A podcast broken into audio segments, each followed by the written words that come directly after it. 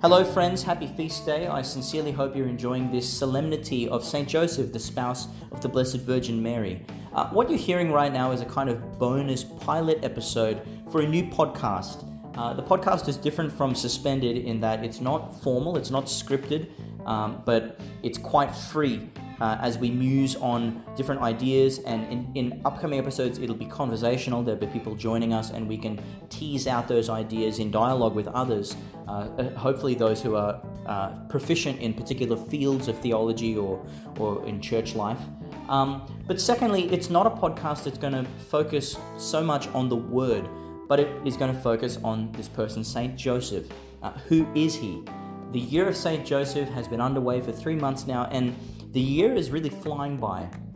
I think it would be a great tragedy if the year were to come and to go, and we as church were to not uh, enjoy some kind of a closer affinity with Jesus, a deeper, clearer knowledge of who He is and what He does for us in our faith life as we make our pilgrimage of faith here on earth.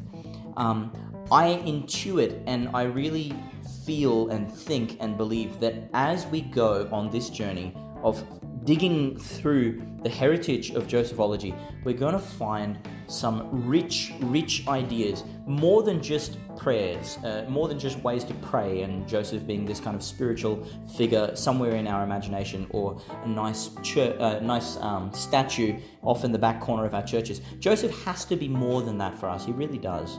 Um, if he's the patron of the universal church, then my gut feeling is that as we read as we uh, talk and as we distill our thinking and the mind of the church on Joseph, we're going to find that this patron of ours is really uh, a wonderful help for us in wrestling through our own theological problems, our own moral issues, our own uh, political troubles. Um, whatever it is that we're dealing with in life, our faith is meant to engage all of it, not just uh, our time in the churches.